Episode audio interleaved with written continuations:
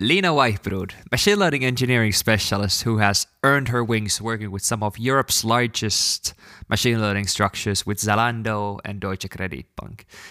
Can you share a from the trenches machine learning debugging story with us? Certainly, I, I, I remember quite a few of them. One that jumps out in particular is um, I'm sitting in my car. It's uh, quite dark. I'm driving to my family line at light. I get a ping from a colleague, which I know very well, and she says, I'm seeing the same products on every page. And you have to know we're like a huge multi, many, many million um, of revenue shop um, in Europe. So when this is happening and it's happening to everybody, it's it's a real big cause for concern. So I'm I'm stopping the car, I'm going to the side of the road, and I'm okay. Let's reproduce this. I'm looking at the page, and thankfully, I do not see this problem. I'm seeing the regular recommendations on every page. So okay, catastrophe averted. But now we still want to understand um, what happened and um, what we did together with a colleague he did most of the investigation there. He was still at home. He looked at applying a post-mortem format to to this bad experience so we can find out what actually did happen and find the underlying cause. So he goes into the five why of, of postmortems and he says, okay, why is she seeing the same products on every page? Um, we get her a cookie and account information and we check our logs to confirm the problem. And um, we indeed see that she sees fallbacks, so top selling items everywhere. So then in the postmortem, you say, okay, why is that next step? And um, we found out that she has, we have a filter that filters out all the regular items. And since only she sees this problem, it must be one of the personalized filters, most likely, because we're looking at the exact same um, pages and we don't see this problem. And in this case, we look at the post-processing business rules, and there's only one that is that is personalized, and that was a personalized filter. So at this point, we're like, okay, it's a personalized filter, but why is it doing weird things? And then we had a look and we saw, okay, she's recorded as having a special assortment size that was a plus sized assortment. And none of the articles she were browsing were plus size articles. So that means that none of the recommendations were also plus sizes. So we've what the what the filter does is it tries to keep only articles that fit your personal size. So you're not frustrated if you're an S and all the articles that you click are sold out in, in size S. So that was happening to her. So none of them were available in the plus size because they're not plus, plus sized articles. Um, so they're all filtered out. And that's very interesting. And then you can reason about it. Okay, that is happening to her as having her personal size being recorded as plus size. So who else does that apply to? For example, we had other special assortment sizes like petite, or it could happen to users with rare sizes. If you have really big feet, or you have very small feet, then the, the articles you go to maybe don't have recommendations in, in, in your similar size. So maybe you still would like to see some articles at least and not have everything sorted out. So now we got the root cause and now we can think about the action items. So, what do we want to do in this case? We cannot offer your size, but do we want to filter everything out? Um, is it okay if if we don't filter out if there's nothing left or maybe should we look at cases where there's one or two articles left so now we can think about the action items and i think that was a very interesting case because you can have a typical example from machine learning where the problem only applies to a subset of your population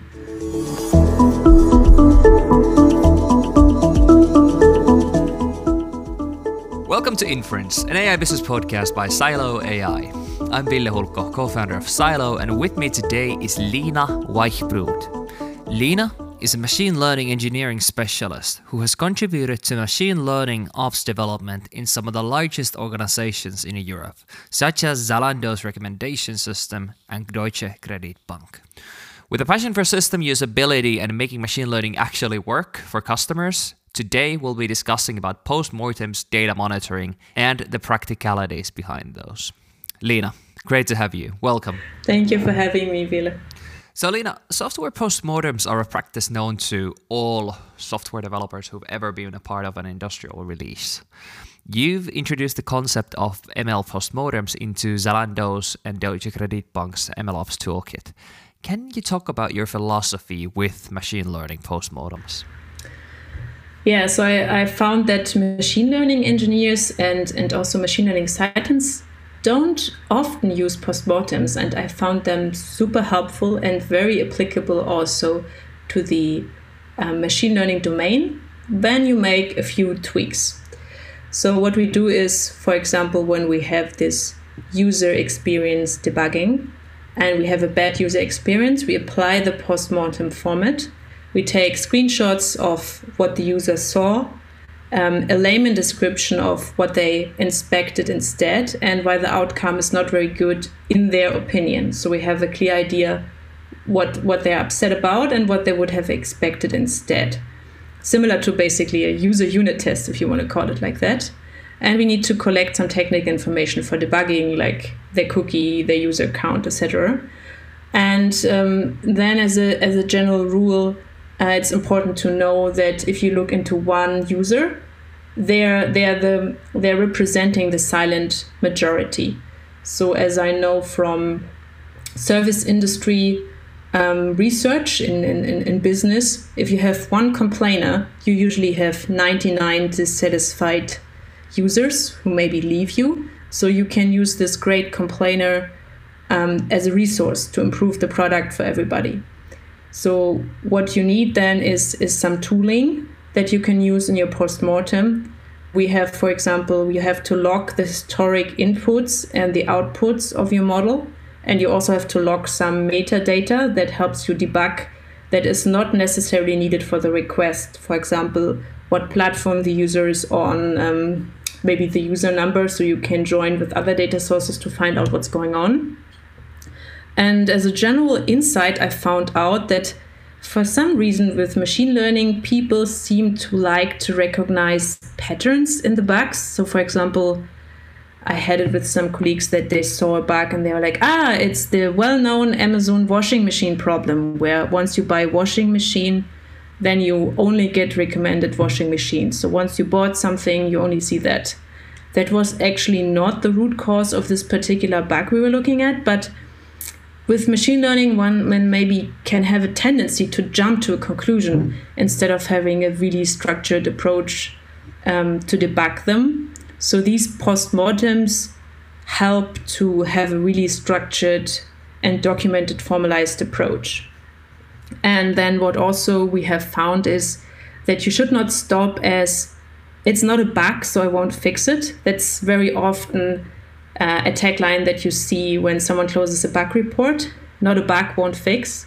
So I would say if a user re- reproducibly think and not maybe not just one user, maybe the same problem keeps surfacing to you, they think it's a problem just because you think they don't understand the system, how it works, or it's designed like this.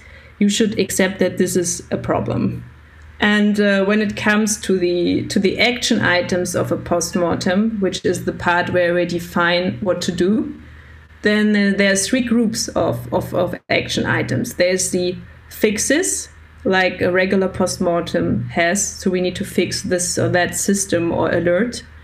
Then there's possible follow-up analysis to, for example, scope the size of the problem and often I also found that the outcome is a product hypothesis that you can look at and the product can prioritize. For example, um, from another bug I had where a user was very upset that he saw a lot of male underwear models after having bought um, underwear. One hypothesis that you could derive there was that for underwear, maybe you want to show the plain items and not the model pictures. So you avoid having four naked men plastered on your home screen. So this could be a product hypothesis that the product can think of and the types of products that maybe should not be displayed on the model. Yes or no? Is it important to them, etc. And um, one final remark about the post-mortem procedure would be uh, that I recommend a fixed budget for quality fixes because otherwise those are often prioritized low individually because they can be small and it's like refactoring. If you if you don't have a budget for refactoring or you do it as you go you never get to it unless it becomes huge. So i recommend not to let the quality rot and have like a fixed budget for that. You know love your point about the having the fixed budget already planned out for this beforehand because at the end of the day i suppose one of the core fundamentals of working with production grade machine learning is not the out of the box performance, but it's essentially how do you tolerate on having an imperfect system in production. So, like with recommendation systems, you can't have a recommendation algorithm that has a two digit suggest a click rate without first deploying a system that at least has like some sort of cold start problem. But on that note, um, data monitoring is certainly a topic that is on the rise with like ever increasing numbers of data science pipelines in production. And when we talk about qualitative debugging, so for example, debugging a recommendation system's recommendation instead of something that's poorly coded, um, it's difficult to debug without monitoring. So, how have you approached data and model monitoring in your production deployments?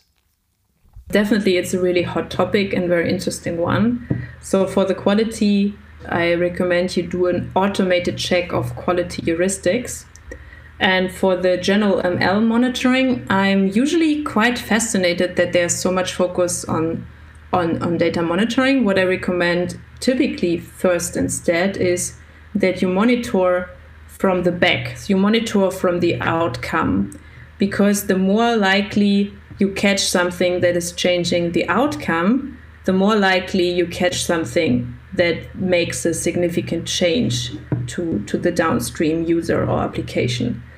So what you can do here is you can either compare the outcome against a true value that you retrieve close in time. For example, if you have a live test set, or what you can do is you, you, you monitor the distribution of the outcome over time.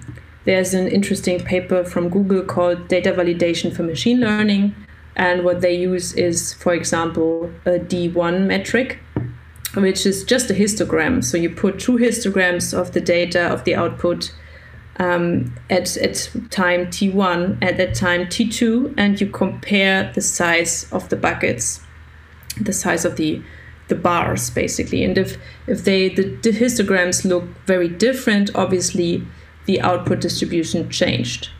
So this is a nice rule of thumb. You work yourself backwards from the outcome of the service to the to the income of the service which would be the data which then helps you with understanding why the outcome changed but let's say you are monitoring the input data and you have let's say 200 fields and one of them changed is that bad you don't really know it's only bad if it has an impact on the outcome and a strong impact maybe perhaps I would say it's a thing you can do, the, the input data monitoring, but it's not the first thing I would start off with. I would start with monitoring the output distribution. So, after having managed deployments of essentially tens of millions of users and having built your monitoring grid basically from scratch, what would be your recommendations to people who are now starting out with implementing machine learning monitoring into their pipelines? So I would say uh, it depends if you're starting from scratch. So if you're starting from scratch, I would look at one of the full featured platforms that are currently popping up, evaluate the market, um, and see see if you like one of them. If you're already in an engineering domain and you already have quite a few of the services set up, uh, for example, Prometheus or your alerting solution, I would just say that you can implement your own relatively simple metric that will serve you quite well. Um, so the main concrete two things to implement would be that you check a difference between training um, data and prod data when you go live. And then when you are live, you monitor for changes to the output and you have one or two quality heuristics. And if you do these three steps, you will have, let's say, the 101 of the monitoring, and you add the other things as you go. Now, hearing you tell that actually brings a story in mind about some of the early day projects that we did with Silo, where we were working on a visual quality control case for an industrial client regarding um, pipelining. And as we were creating the first iteration or, or, the first version rather of the of the quality control system, um, we received video material regarding a pipeline network that was being manually quality controlled. And on that material, we built a flaw detection, a crack detection, a blockage detection algorithm, and we implemented it on the first test set of the database. And it performed extraordinarily well. Like I'm talking, even in production grade environment, just ridiculously good performance metrics. And you know, of course, at first we were patting ourselves on the shoulders that, yay, go us. We clearly know what we're doing. But then, like as one does, we started to a little bit maybe question the the logic that we had there, and we went back and took another look at the results. And what we discovered is that in the sample set videos um, that had been previously annotated by a human being, when there was a flaw or a blockage, that flaw had been annotated into the hard video file itself, so it was burned onto the video feed as a piece of text. So we kind of realized that we didn't, at the first pass, teach the system to detect the flaws or the blockages. We taught the system to read the annotations from the video and interpret those as successes. So basic logic takes you pretty far, right? But having those next step monitoring systems thought out and existence is definitely a valuable thing to have. And with that, we're starting to reach the end of the episode. And as a finisher, Lina, your choice of key takeaways for the people who are now embarking on the journey for debugging and monitoring in a production grade process. So, uh, welcome. Happy to have you on board on the fun side of the ML monitoring area. So, what I would tell you that um, is it's absolutely useful to apply postmortems to machine learning debugging. They're very structured and it's very helpful. So, so do it and um, consider on a weekly or bi-weekly basis to have an analysis of bad experiences from your users with such a postmortem format and have a fixed time budget to do quality fixes based on your insights. Lina, thank you so much for coming on Inference again. And for anyone listening, please do not hesitate to hit um, her up as well on LinkedIn, so Lina Weichbrodt, um, with any tricky questions regarding machine learning engineering. Uh, once more, thank you for coming on. And for anyone listening,